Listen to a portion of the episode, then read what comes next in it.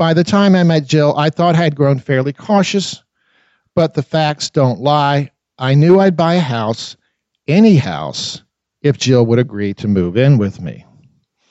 I was certain I loved her. In fact, I had already taken her to meet my mother. Like we're dating, like not even a month, and I take her to meet my mother. A critically important step for Southern families. Jill was gracious and charming, and my mother was relieved that this time maybe I had gotten it right. Although Jill had never been married, she had she did not judge me for my two previous failures. At 35, she was old enough to understand how things go wrong. She herself had recently ended a 13 year relationship with a man who had commitment issues. I joked with Jill that she would have no commitment problems with me. Jill likes a good joke. She's a smart aleck, a wisecracker. Another trait that attracted me to Jill was her sense of adventure. She seemed game for just about anything. And folks, if you're going to take on an impossible project, your partner has to be game for just about anything it's I, I have stories I can tell you, but let me let me continue here. One afternoon, as we drove past a dumpster brimming with junk, she said, "Turn around! Did you see that cool stuff in the dumpster?" We spent nearly an hour digging around in the trash and came away with some huge old windows. Never mind that we had no house to put them in. Both of us are avid junk collectors, stockpiling lights and corbels and hinges and all kinds of things we hope to install in a grand old manse someday. Already we were sharing a dream. I was crazy about her. Okay, so um, let me just walk you through what was going on with this house. Hmm. But let me read you this paragraph because it has to do with my mother. My poor mother. Up to this point, nothing much in my life had gone according to plan. I had made so many wrong turns, I couldn't say where I'd end up next. I'm the youngest of my brother, my mother's three sons, the one who never quite fit in. You always pick the hard way, she says.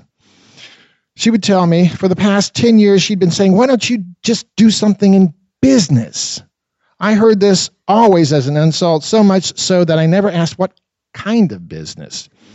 My mother's advice was another way of saying just stop what you're doing because it's not working. Privately, I said to myself, I'm a late bloomer. What's wrong with that?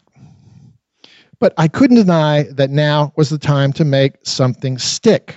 Buying a house would anchor me and it would keep Jill in town. A few years earlier, she had followed her boyfriend to Baltimore from Detroit.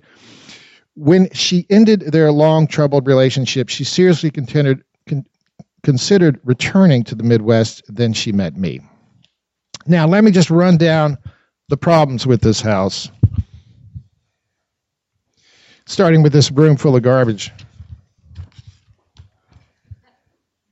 I have a list here. Okay, so so here's what happened. Um, it was it was really a mystery house because um, the realty company that was selling the house really wasn't a realty company. It was actually a front for the fraternity who was selling it through one of their lawyers who, who was trying to get out from being sued. And a, a bunch of other things were happening. So it wasn't a realty company. It was really hard to get a hold of them, which was why, in part, the house was still sitting unsold because it was really hard to get a hold of this guy. But I'm a really determined guy myself. So I finally got a hold of him. And when we went into the house, um, it wasn't a realtor who showed us the house. It was actually a guy who lived in the neighborhood who had took on the house as his own project because he was a, uh, a booster of the neighborhood. And this neighborhood had been terrorized for 10 years by this fraternity. I mean, we're talking major animal house action here. They had a 20 foot bar in the basement. The basement's huge. And it was such a party house that even like two years after we took it over, people would come up to the door and say, you know, when's the party? Like, what's what's going on here? I mean, they invited everybody into this house to party. So, um, so this guy who showed us the house, his name is Rick Noble. He doesn't live here anymore, but you'll meet him in the book. Real sweet man.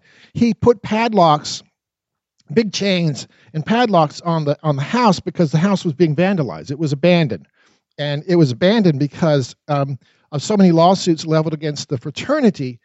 And then the city cut the power because they weren't paying their power bill, and then turned off the water, and the kids still were living in the house. And so when we came into the house, here's what we found And Rick, Rick was showing us around. In my head, I was keeping tally of the work to be done. Clean out 4,500 square feet of old furniture and garbage because the kids had left everything behind. That included nearly every room had a refrigerator full of food that had been sitting in there for like eight months. Dismantle three plywood lofts in the bedrooms, dismantle a 20 foot bar in the basement, repair three fallen ceilings, replace all the plumbing, rebuild the master bathroom, rebuild three story wooden porch, which is like a house unto itself, reglaze 64 plus porch windows, replace the roof, replace the water heater, replace 72 finely turned, custom made balusters that had been knocked out of the staircase, apparently with baseball bats. We found these shards and splinters of these gorgeous balusters all over the house.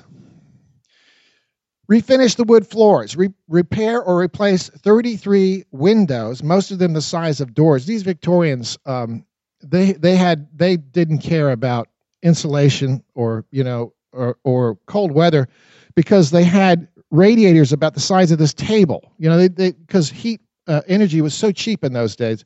So uh, the windows on a house like this are huge. I mean, absolutely huge. Refinish the floors, as I said. Rewire the house for electricity. Repair and refinish 24 to 30 doors, which had been used for target practice, by the way. The kids had used uh, darts and knives, and I think some hatchets uh, on some of the doors. Um, Repair and replaster every wall. Oh my God. Plaster. I could tell you things about plaster. Replace 12 glass pane doors in the butler's pantry, which had been stripped out. Replace 10 wood doors in the butler's pantry. Repair and replaster every ceiling. Install kitchen cabinets. Repair and refinish two sets of pocket doors. Find and install four vintage fireplace mantles because this place had said abandoned vandals had gotten in and started stripping out the house, and stealing, uh, and there was there were no light fixtures, no mantles. Uh, find and install four vintage fireplace mantles, as I said. Find and install 14 ceiling lights, as I say, no ceiling lights. Refinish and replace 33 sets of interior shutters. All the shutters have been torn out. Paint, paint, paint. And then I have here what else? Uh, again, this is the first, you know, I'm walking in here, and here's what Jill's doing. Oh, look at that. Oh, we got to, oh, Ron, a butler's pantry. Where are you going to find a butler's pantry? I'm saying, Jill, Jill. She says, look at this. You know, most people, Ron, most people turn these into bathrooms. This is the original butler's pantry. I say, Jill, oh my goodness. So let me show you some of these pictures. So here's Jill uh, making a face and you get an idea of some of the graffiti. I didn't mention, you know, that the, the, the walls were strafed with graffiti all over. And you can see some of the garbage, you know, just like waist deep. She's, you know, she's just going, oh my God. Um, but she was much braver about it than I. Here I am. Um, if you notice my expression here, it's like, it's holy cow. Uh, you know, we're just looking at the damage as we go along. And you can see, these aren't the greatest, greatest pictures, but you can see uh, just garbage, junk. They were throwing. They had food fights apparently. Um, not a great picture, but I just want to show you just piles of in bags of garbage in the hallway. That was just the just one hallway. This is a sample what the doors look like, and um, they also put uh, deadbolts in all the locks uh, and all the doors because I guess they didn't trust each other. I wonder why. Here I am again with my little notebook, and I, am managing a smile there for Jill's camera. Uh, this is some years later. Um, Jill, the love of my life, is stripping paint. I would rather do a hundred sit-ups than strip paint. Stripping paint is really, really hard, hard work to do. Now, what I'm going to do is read you um, this one chapter, which uh, is at one of the lowest points of um, my experience with this house uh, I, I, need to remind you that we knew nothing, nothing about fixing up house, nothing. I, well, actually, I knew three things. Okay, sorry, three things. Uh, I knew how to work a handsaw. My father had taught me that. Like this is totally useless here. Um, I knew how to paint a room. Now that's a good thing. I knew how to paint a room. So did Jill. We both knew how to paint a room, and I knew how to hammer a nail. because again, my father said every man needs to know how to hammer a ma- nail, and so I knew how to hammer a nail. Um, I didn't know anything about plastering, electricity, or all the other things we had to learn. Uh, and here's the thing: if you get a house like this, um, you get a 203k rehab loan. A 203k rehab loan gives you uh, enough money, supposedly, to get the house up to code. This is condemned property. You're not supposed to live in this house. Up to code means it's safe. It means the ceiling's not falling in. It means you won't fall over the baluster or the banister. Uh, it means the walls are solid. So our bank gave us six months to get things up to code. Now, the bank gave me $60,000. Now, I'm kind of naive and I just think, wow, $60,000. I'm I'm going to fill this house full of workers and you know, we're going to be done in no time. And um, my realtor, uh, so, sorry, my a contractor, Nicholas Grant, who is a fantastic uh, contractor. He's called the Essential Handyman.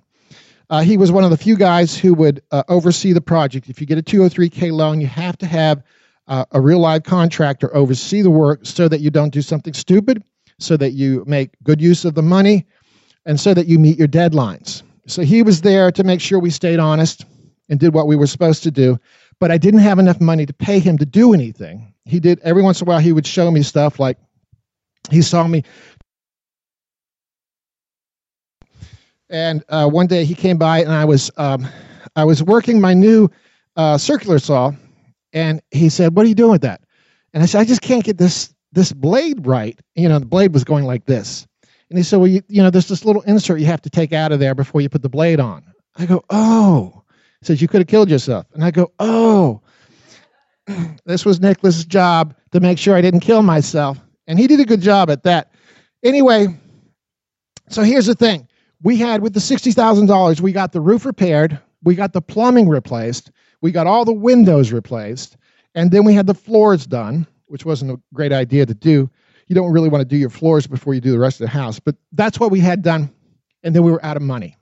That was it. We had just enough money to pay uh, Nicholas to oversee the work, and then the rest we had to do ourselves. So, of necessity, we just had to do the work. We just had no choice. And it became it didn't become clear as early as it should have that we were doomed. I mean, it just didn't become clear to me that we were doomed, that we would never meet our deadline. And of course, no one said, no one took me aside because no one was there to do that to say, well, it's okay. You, you know, you can extend that deadline. You don't have to meet six months. You can actually go a little bit longer. I didn't know that.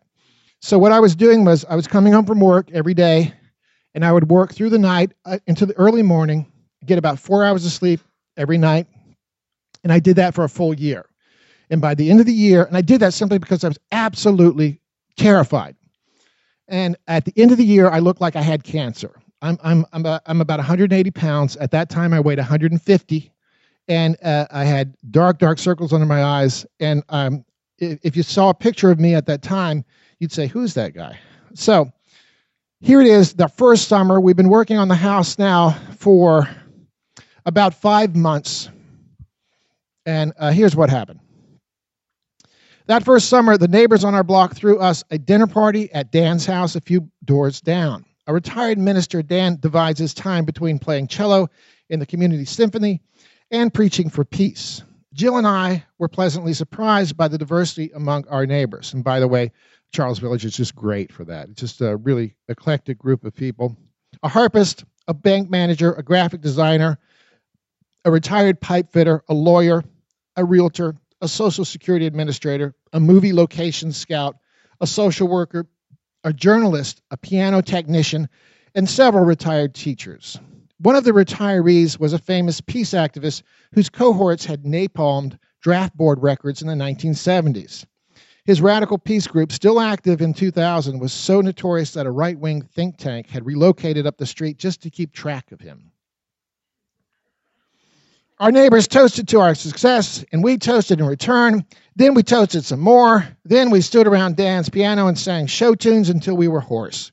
Later, as Jill and I described the work we were undertaking and the looming deadline, and the deadline was uh, approximately a month from this point, the local historian said flatly, You'll never bring that house back. It's too far gone. Maybe we Maybe we were starry eyed and he was trying to toughen us up. Still, it made us bristle. We wanted to prove him wrong. Rick, the guy who showed us the house and who was the shepherd of the house, counseled patience. He reminded us that it had taken, taken him and Charles 20 years. He said this at every turn. Ron, it took us 20 years. Like, if, and I kept saying to myself, I'll have it done in two. Never mind that it was June, okay, and we were so behind in our work that any clear eyed observer could see that we would never make our deadline. I thought we'd be I thought we'd be painting by now, but we couldn't paint until the walls were repaired and plastered. Every patch of plaster took 24 hours to dry, then had to be sanded and plastered some more, then sanded and plastered some more because I was just learning how to do it and doing it well took several tries. Virtually every foot of every wall and ceiling needed repair. It seemed I would never stop plastering, especially in Baltimore's summer humidity as a prolonged drying time. I think I plastered for six months straight. I think that's mostly what I was doing. But once the plastering is done, I told myself, we dispatch the rest of the work speedily. We'd catch up. We'd make our deadline. Just, just don't let up. That's the trick. Just keep at it and keep at it and keep at it.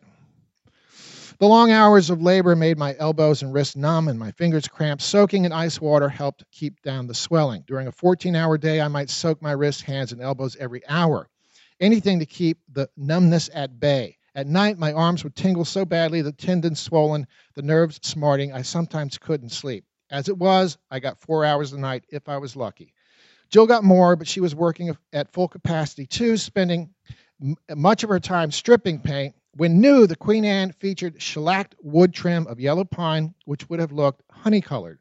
By the 1920s, varnished wood trim looked old fashioned, too Victorian. And so homeowners started painting their woodwork. You might wonder about that. You go in a house and say, why did they paint the woodwork? Because they wanted to get rid of the look of the old, you know, the old generation, which was the Victorians. And you know what's going to happen?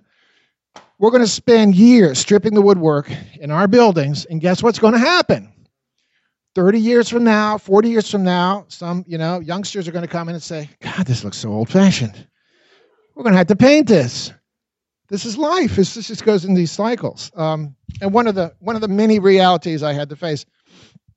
The only woodwork that remained unpainted in our house were the doors, and those were scratched, hammered, scored, and pitted, their finish long having turned to a dull, dark chocolate. To strip paint, Jill was experimenting with chemicals and solvents. She never wore a mask. She never wore gloves I badgered her about taking care of herself and reminded her that paint stripping was low on our priority list, but Jill's list was often different from mine. Oh my God. Um, there, I talk a lot about that. How, you know what, folks, if you're going to do a project together, one of the first things you need to do, have a plan. Have a plan. Talk about, you know, talk with each other about the plan. We had no plan. We just walked in there, you know, because we knew nothing and so she started doing her thing, and I was doing my thing, and oh my goodness, what trouble we got. Okay, um, I'd watch her working diligently on something I didn't want to do, her hands mucked with paint and solvents. Then I'd sigh in resignation. There were only so many things we could argue about, and we were arguing all the time. Dogs. We argued about the dogs all the time. Maybe they were a stand in for other problems. Jill put dog beds in the kitchen, the TV room, her office, and our bedroom. It seemed there was always a dog underfoot. And of course, there was always a cat or two nearby as well. Every morning, I'd hear Jill in the kitchen talking to the animals as if they were children. No matter what they did, Charlie licking the butter dish on the kitchen counter or Harriet snatching toast from her hand, they made her laugh at least once a week, she'd make a song up about one of them and then sing it like a nursery rhyme. And I'd hear this. You, know, I'd be in bed, you know, groggy, and then I'd hear her singing to the dogs. Harriet's a crabby girl, but we love her still. Harriet's a crabby girl. She never gets her fill. She growls and snaps. This dog was a basset hound, the meanest basset hound ever. It's like this. I mean, we love basset hounds. You think basset hounds are sweet dogs? No, this this basset hound was like the devil incarnate. And it bit everybody. It bit her. It bit everybody. And everybody said, Oh, but it's so cute. And Nicholas, our realtor, said, Oh, I'm good with dogs. Ah! And he'd get bitten. So, and here she's singing a song to her. She growls and snaps and always complains. To hear her side, she's always in pain. But we love you, Harriet, no matter how bad you are, because you're the doggiest dog, the crabbiest girl by far. You know, she's, every day, singing to the dogs. Her singing would make the dogs bark and bark again, their tails swinging. Even when they broke into the garbage or snapped leftovers from the kitchen counter, she rarely got angry at them. I was less forgiving. I insisted that Harriet and PJ be tethered near their beds whenever we were working. Near, neither was truly housebroken. Their habits suggested an acquaintance with the concept, but they easily forgot themselves. Harriet was fond of leaving a turd or two on the rug in the entryway. PJ peed indiscriminately, sprang a chair one week, then a stack of my CDs the next. Mind you, you know, we're working on a house, okay? Sometimes we wouldn't discover the mess for days. Jill said it was cruel to keep the dogs tied up. What's cruel about it if they're sleeping on their beds? I said. Whenever I'd find the dogs loose, I'd take them to their beds and leash them to a radiator. This is a construction zone, I'd announce. Later, I'd hear the dogs padding about, free again. Then I'd see trails of tissues and Q tips and half chewed napkins leading to the bathroom or the kitchen after one or both had raided the trash bin. When the mail carrier arrived, Harriet and PJ would gallop to the front door, he barking, she howling. Then PJ would hurl himself at the door, clawing to get at the intruder. Nearly every morning, their barking in the kitchen woke me from sleep. Jill got up at dawn, which was when I'd get to bed. One morning, my head pounding, I stood at the top of the stairs in my underwear and bellowed, For God's sakes, can a man get an hour's sleep in this godforsaken kennel? In the abstract, I understood Jill's indulgence, but in the moment, and there were too many moments. It infuriated me. Were the dogs more important than my rest? My sanity? When I discovered that PJ had sneaked upstairs to the library, or what would become the library, and peed on the antique rug we'd bought for that room, I stormed to the house railing. Jill cleaned up the mess and promised she'd keep track of him, but then PJ did it again. Jill dutifully cleaned up the mess and offered another apology. Then he did it a third time, and I wouldn't speak to her for two days. The Queen Anne was such a wreck, we weren't sure what we'd find hidden in the many folds and cracks. In stairway crevices, we found Indian head pennies and buffalo nickels. When we took off an original wall shelf in the kitchen, an array of Victoriana rained down on us. Down on us, hat pins, a miniature tin mirror, rusted keys, a chewing tobacco wrapper, and a cigarette trading card of a pink ibis. When I broke into the walls to run electrical cables or peeked into ceilings to make repairs, I kept coming across old patent medicine bottles. This is one of the most interesting discoveries in these old houses. Old medicine bottles. Evidently, the workers were drinking, medicating on the job. After in, emptying a bottle, they'd recork it. They always recorked it. They'd recork it, then drop it inside the wall they were building. So the you know the guys are just down in this you know this patent medicine stuff, and then throwing in the walls and then plastering it up.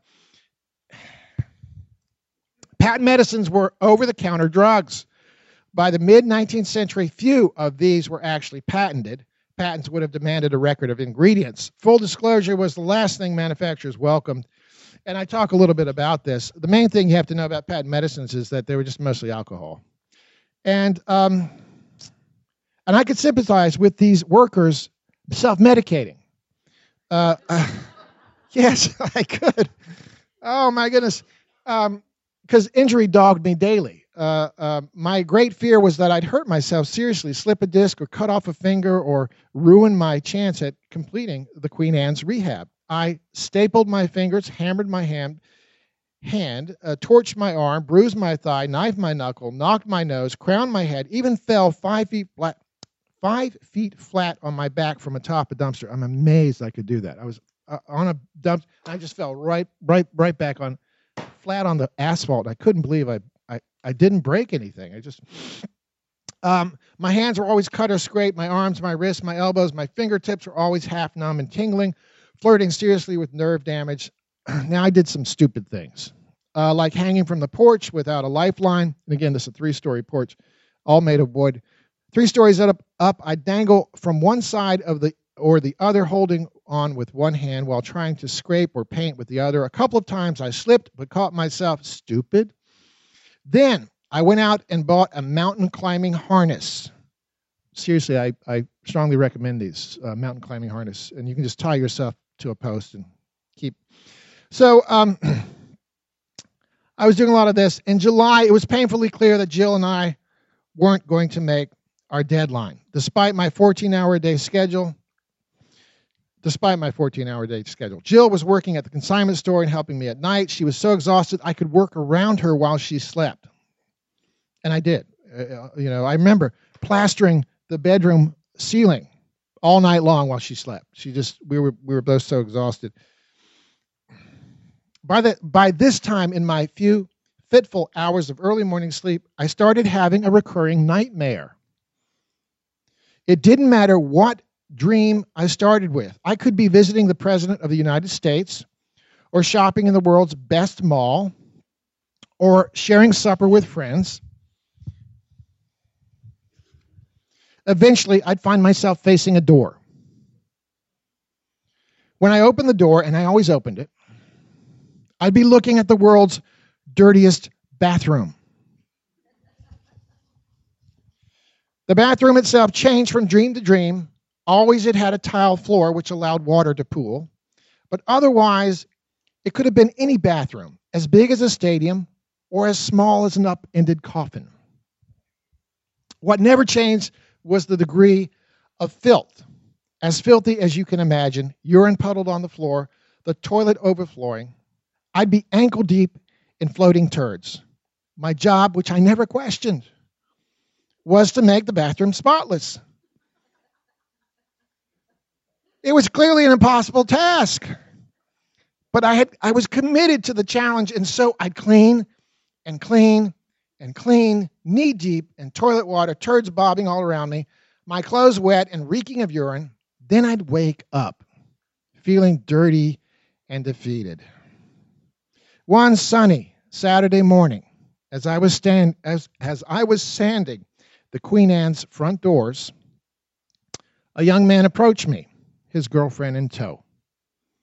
He called a greeting, then said, Wow, you're fixing the place up, huh? You know, I used to live here.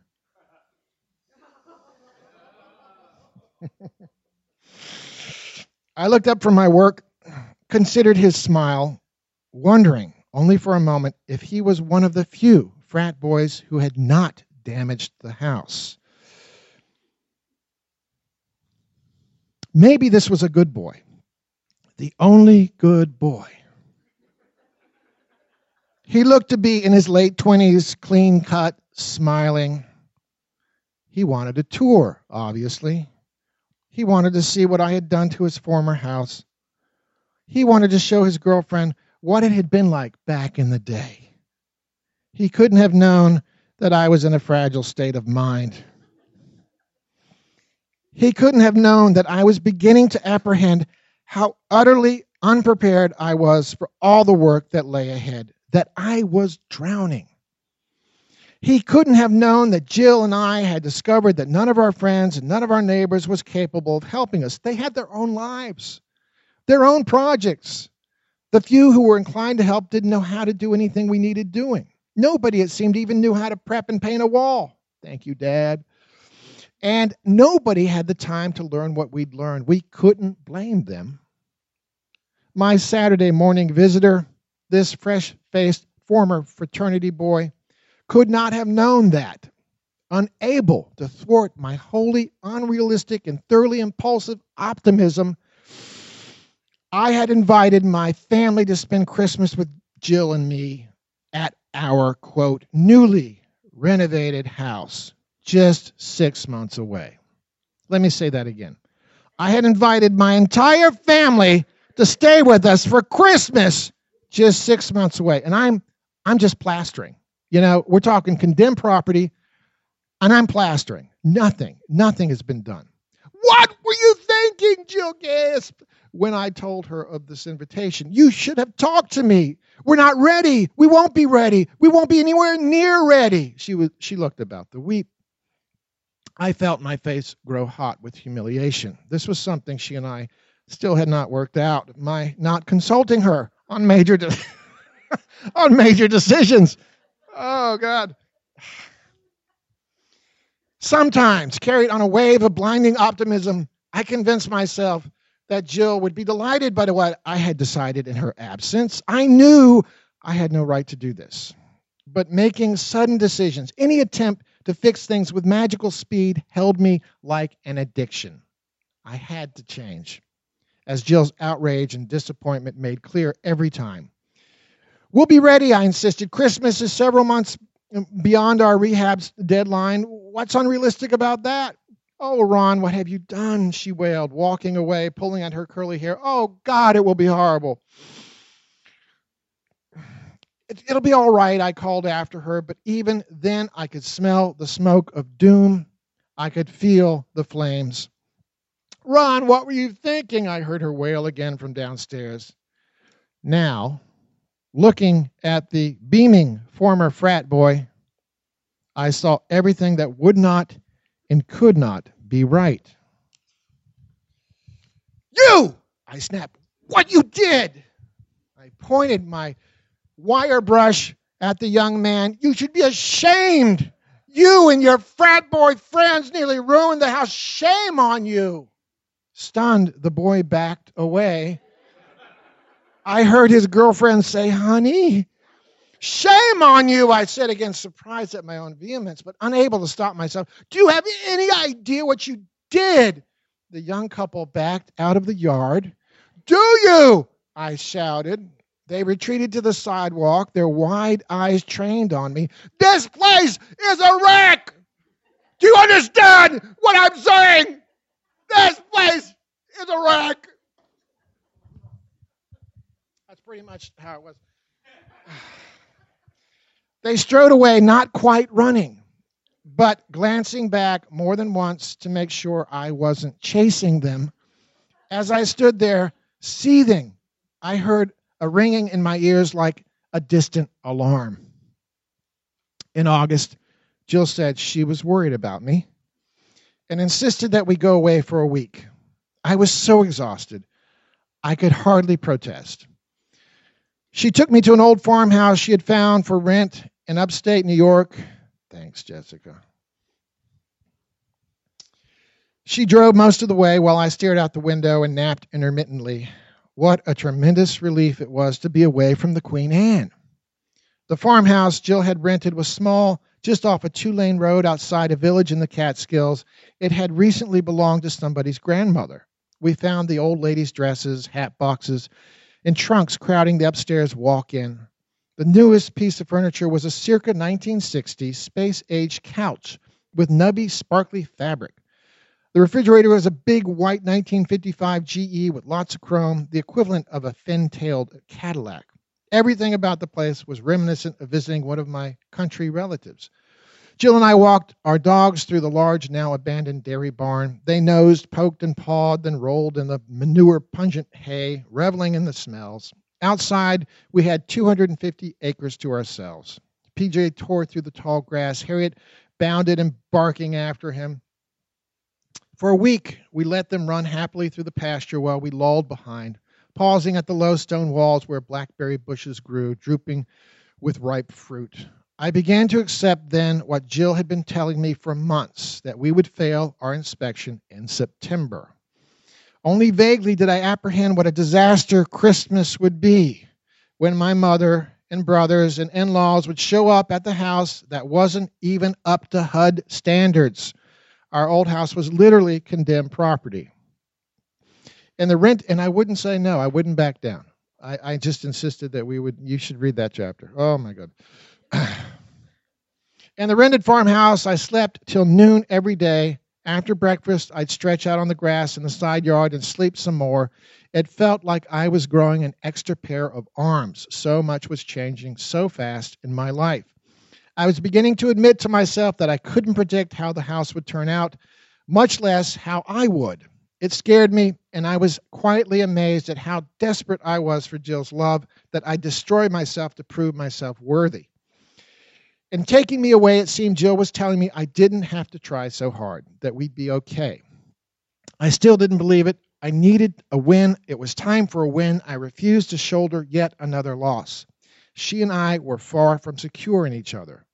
We argued too much. Too much was up in the air. She was still pushing for a share of the house, a whole nother issue I don't have time to talk about right now. Uh, I wouldn't even talk about it. In truth, we were hardly talking. It was all work. except for this single week.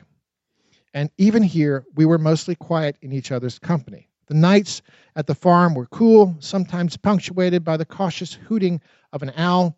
Jill and I made blackberry pie for dinner, pies for dinner, something we love to do. We, will make a pie and then we'll have a salad and we'll say, that's good. That's, that's, you know, when you need comfort food, you, you need some of these excuses. And we'd read novels on the space age couch. We saw no one. When we let the dogs out for their evening pee, we stood in the yard and stared at the star stunned sky. One night, we saw meteors falling in white streaks. That's good, Jill reminded me. Nothing but nothing. I listened to the night birds, pulled Jill closer to ward off the chill, then gaped again at the stars and thought, sure, let the sky fall. Now, I'm going to show you some pictures. This is one of our best friends. Heat guns. If you uh, strip paint, uh, do not use chemicals, use heat. And by the way, wear a mask. Uh, this is my typical work outfit. If you drop by the house on a Tuesday or Thursday, uh, that's what you'll see um, me in that outfit. I want to talk about screws, nails, and stuff like this. Our basement was full of this stuff, um, and it's still we still have boxes and boxes. If you're rehabbing a house, you need boxes and boxes and boxes of stuff, and that's what we have.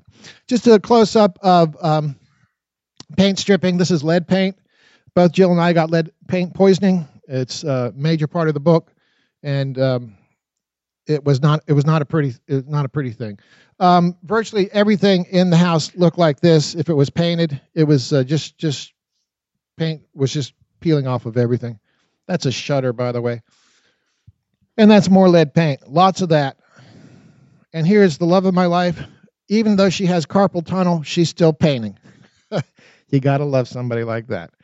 Uh, we started essentially with a house that looked like this this is uh, this is a corner of a floor. This is molding, and and when we were done, it it looked like that. That's the same corner, and that's that's what we're talking about when we're talking about renovation. Um, this is um, what it looked like before. Mm. And that's what it looked like after. Again, before, after. Uh, this is this is um, the backyard that's the frat boy uh, hot tub, which is full of junk. And um, this is this this is our back porch, which uh, is made of wood. And I'm having trouble here.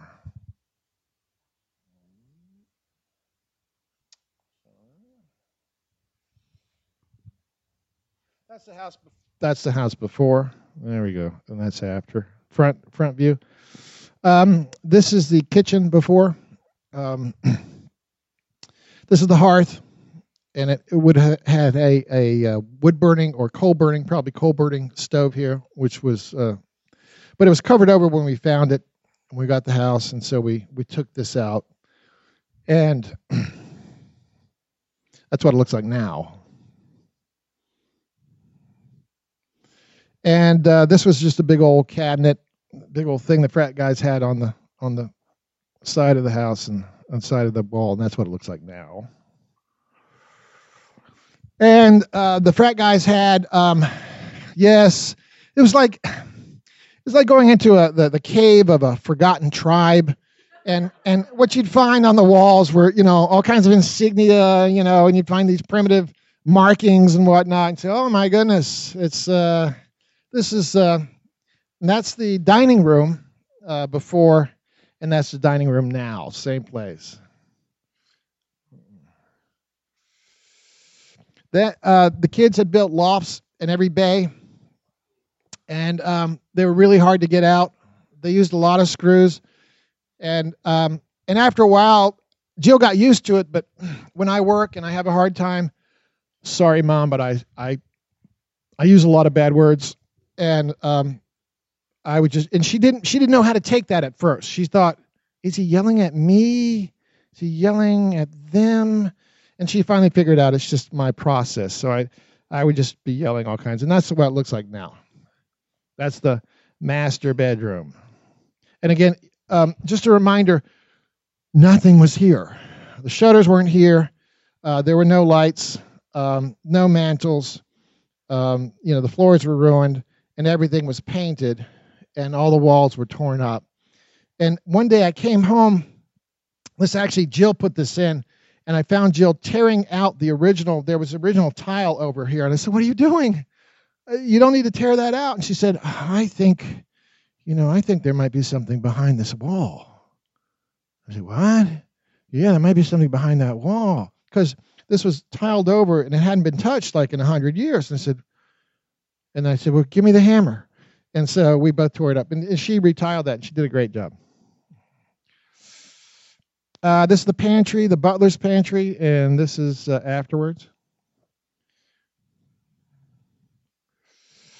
And this is the, the living room. This is the entry here, and this is the living room. After we cleaned it out, and you can see um, some construction material back there. And you can also see how, how bad the floors are. And um, this is what it looks like now.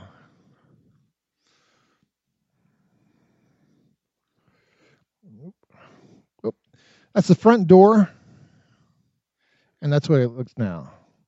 So when we got to it, um, they had torn out the original interior doors here in the in the vestibule, and so we had to go. We found some pieces of it in the basement, and then we just had to get um, we had to get some salvage and redo it.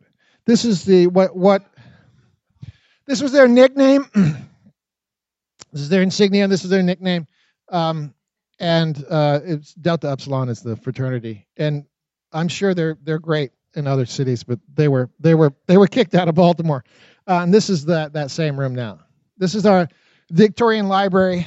Um, a lot of the house is about uh, our dream come true. We love old houses, and so what we did was um, we go to auctions and and uh, flea markets and stuff and start collecting stuff and then deciding you know how to use it. And so we we it took us five years to get all the stuff that we used to make this. And these were the these were the auction find. Just before we put this thing together we found these at an auction real cheap these little uh, bust and said well that'd be cool. And then um, jill in this uh, early photograph um, there's a piece of glass missing. Jill um, after we uh, bought some um, stained glass, and you can find stained glass really cheap if it's broken up. But if you try to get it fixed, it's really, really expensive. And we did that once. And then Jill said, I'm going to take a class and learn how to do this. And so she did. So she learned how to fix stained glass. And so um, she fixed uh, all three panes of stained glass.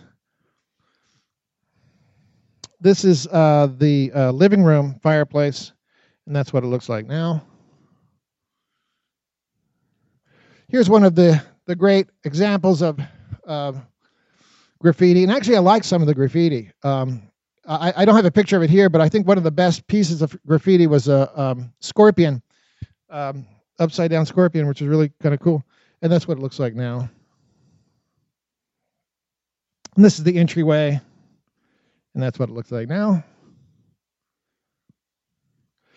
Uh, one of the biggest tragedies was uh, I mentioned earlier how the kids took baseball bats and batted out all these hand turned balusters, 72 of them.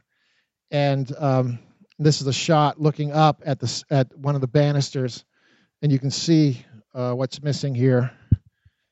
And then uh, it took us a long time to save to, to get those replaced. We had thought that, or I had thought, that what we'll do is we'll just get some funky balusters. You know, the whole house is going to be funky and kind of cool, but you know, that's good enough. And Jill's uh, attitude was always no. And she sounded like my father, really scary. She said, "Do it once, do it right." And so now, whenever we do a uh, a fix up, whenever there's something that needs fixing, uh, she reminds me we're doing the Williamsburg fix, right? You know, that's the historic. So okay, we're doing the Williamsburg because I never want to do the work. You know, I I, I actually when it came to running electricity, she said, Well, you know, we need a switch at the top of the stairs and the bottom of the stairs, right?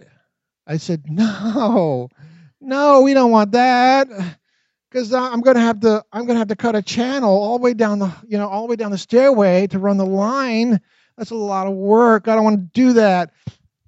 You hear the whining. Um, and she said, you know, are, are you saying, Ron, that every time we want to turn off the light, We're going to have to walk downstairs and flick the switch. I said, Well, maybe not. Okay. That's the way our, our lives would go. This is an early picture of the house from uh, about the 1930s. A um, couple of historic details here. Uh, Peabody Heights was the first neighborhood in Baltimore that flirted with uh, suburban uh, suburban touches, and this is a suburban touch. 20 feet of grass in front of the house. If you go to if you if you come south, uh, go go north, start say at the Inner Harbor and come up Calvert or um, come up uh, Charles, what you'll see is all the houses are right there on the sidewalk. But once you get to Charles Village, the houses step back, and that was that was a big deal. I mean, that was like whoa, grass, wow. And look, it was just enough for them to have grass. It's like woo, it's grass. They didn't do any landscaping or anything because that was enough. That was the big deal for them. And uh, the other thing you might want to notice here is this was the style. You would have shutters are, are, are you know uh, built in here, but they don't have the shutters closed. Then they have a curtain and then they have a shade, and all the shades are at the same level. That was uh, that was the deal. And um, this is the way the house looks now. Uh, we got married in the house in 2003, and um, and we're still living there. Uh, and that's all my presentation now. Uh, I, we can uh, I, I, can do some questions and answers if you want, but there we are.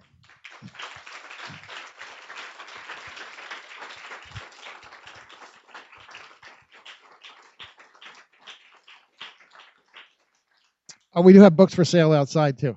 Um, any questions? Uh, we got like five minutes if you want. Yeah. Yep. Well, that's debatable. Yeah, that's debatable. You can go to uh, charlesvillage.net, the uh, Neighborhood Civic Association website, and there's, there's actually a map that shows you uh, how it's how it's demarcated. Uh, approximately from 25th Street on up to uh, West University, and uh, to the east down to to um, York, Greenmount, and then to the to the west up to Johns Hopkins, approximately. Again, yes. Oh. That they didn't come by and check on it or any, oh, I'm sorry.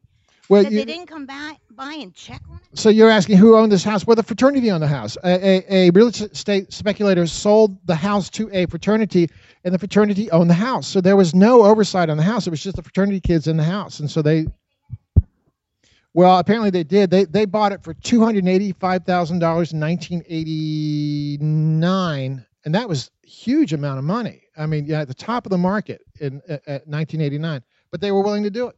So, yeah, I know. Yes. Um, we have about two rooms left, and we have a couple of hallways, and um, the back porch always needs maintenance, but uh, we're almost there. You know, we're 11 months in, 11 years in. See, 11 months. See, this is how I think. See, this is we're only 11 months in. We're we're doing great. Um, yeah, but we're almost there. Mm-hmm. I'm sorry, Ron. You also you and Jill were uh, you and Jill were living there uh, uh while it was condemned. I, I moved in um, right after the plumbing was put in. So I moved in in um, it was March, like second week of March and Jill didn't move in until May. It took it took me a while to convince Jill that she needed to move into the house and that we were going to make something of it. She she was reluctant. Yes. uh, long term, no. Um, maybe not. Um, hard to say.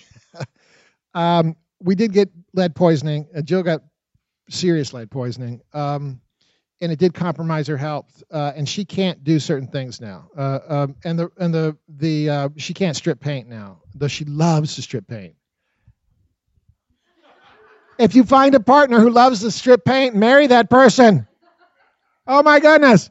Um, I won't let her strip paint anymore. We, we have other things that she can do, but uh, what happens, your body can only take so much. Now, the great thing about uh, the body, the adult human body, is that you can purge the poisons. Like um, her lead reading was 20. Average lead reading, you know, is like 8 to 10. Like, um, and hers was 20. Uh, and uh, she was tested some years ago, and it's down now. It's like maybe down to 12 or so. Um, so your body will purge the poisons, but you can only take so much, and after a while, you know, you compromise your immune system, and you know, weird things can happen. So you can you got to be careful. Um, so we're we're a lot more careful now. But here's the problem: we were so under pressure at the time. We were so um, besieged that we just didn't take the time to be careful. And you really, it doesn't take that much time. You should take that extra five minutes or get a mask and wear gloves and stuff like that. So, yeah.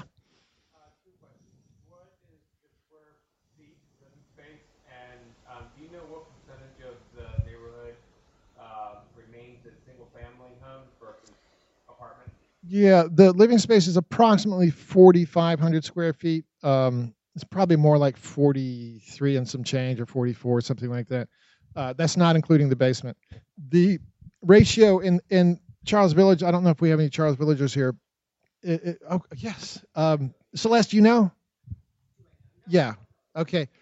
Uh, does anybody know? John, you, would you know what the what the ratio is?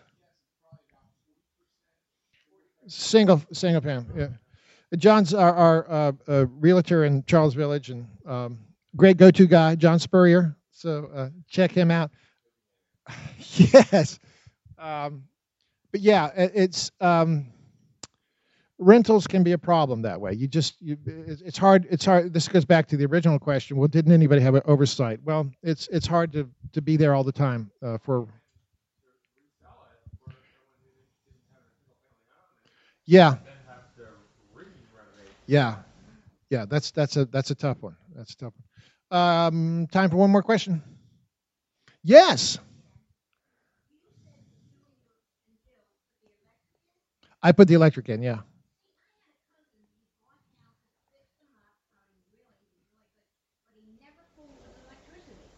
Smart guy. Smart guy. Well, here's the thing about electricity. Um, I've gotten better at it uh, I did I did call electrician in um, to clean up my my my uh, my my panel, my electrical panel, because it was a real mess. And I wanted a pro to you know to take a look at it and make sure it was okay. And and I really strongly recommend people you know rely on a pro. Uh, um, you know pros are there for a reason. They're pros. And and um, if nothing else, I mean if you're if you're a diehard uh, DIYer, um, uh, nothing wrong with just calling in a pro and saying, just double check what I've done here. You know, just check it out and let me know. And so th- I did that with my panel, my electrical panel, because I wasn't that well versed and and and actually I, I needed uh, a 220 for a um, for a stove. Uh, but the electrical is just something you have to respect and and know it's you know know what it does and what it doesn't do. It's it's not complicated. It's just scary as hell, but it's not complicated. So you know, uh, so I, I still do you know virtually all my electrical stuff. I did have someone do the plumbing. Uh, plumbing's changed in the last 10 years. Um, at the time, um, really the only kind of plumbing is to sweat the pipe. That is to uh, you know use solder and heat. Uh, now there there's um, two other kinds of ways to to put in pipes for plumbing, and you know uh, but I, I just, when it came to the joints on the pipes, I wasn't going to trust myself to do that. Even now, I, I, don't trust myself to do that. I did trust Nicholas, by the way. He did that for me. Uh, the essential handyman uh, helped me put in a, a, a, a powder room. Mm-hmm. No. Um, well, there's always a problem with an old house. And, and I'll give you an example. Um, I was working, uh, and I'm always working on the house. If you have a big old house, you're always working on it, and you have to love that. Uh, but I was working on the the front door, and I noticed that um, uh, on the overhang over the door, it just looked a little weird. And what I found was that it had been um, rotted away with water. Water had actually gotten under the paint and just set there under the paint and just rotted the sill away. And, the, and then then I found some more rot at the bottom of the uh, of the door where water had just run down a seam and gotten inside the door. It just rotted out one little part. Water is really, really tricky that way. So, um, so it, it, it, pays just to pay attention to the stuff. And if it looks weird, probably is weird, check it out. Um, but you know, it, it can all be fixed. That's the great thing about houses. Unlike people, sometimes houses can be fixed. Thank you so much. Uh, we got books for sale. I'll be happy to talk to folks.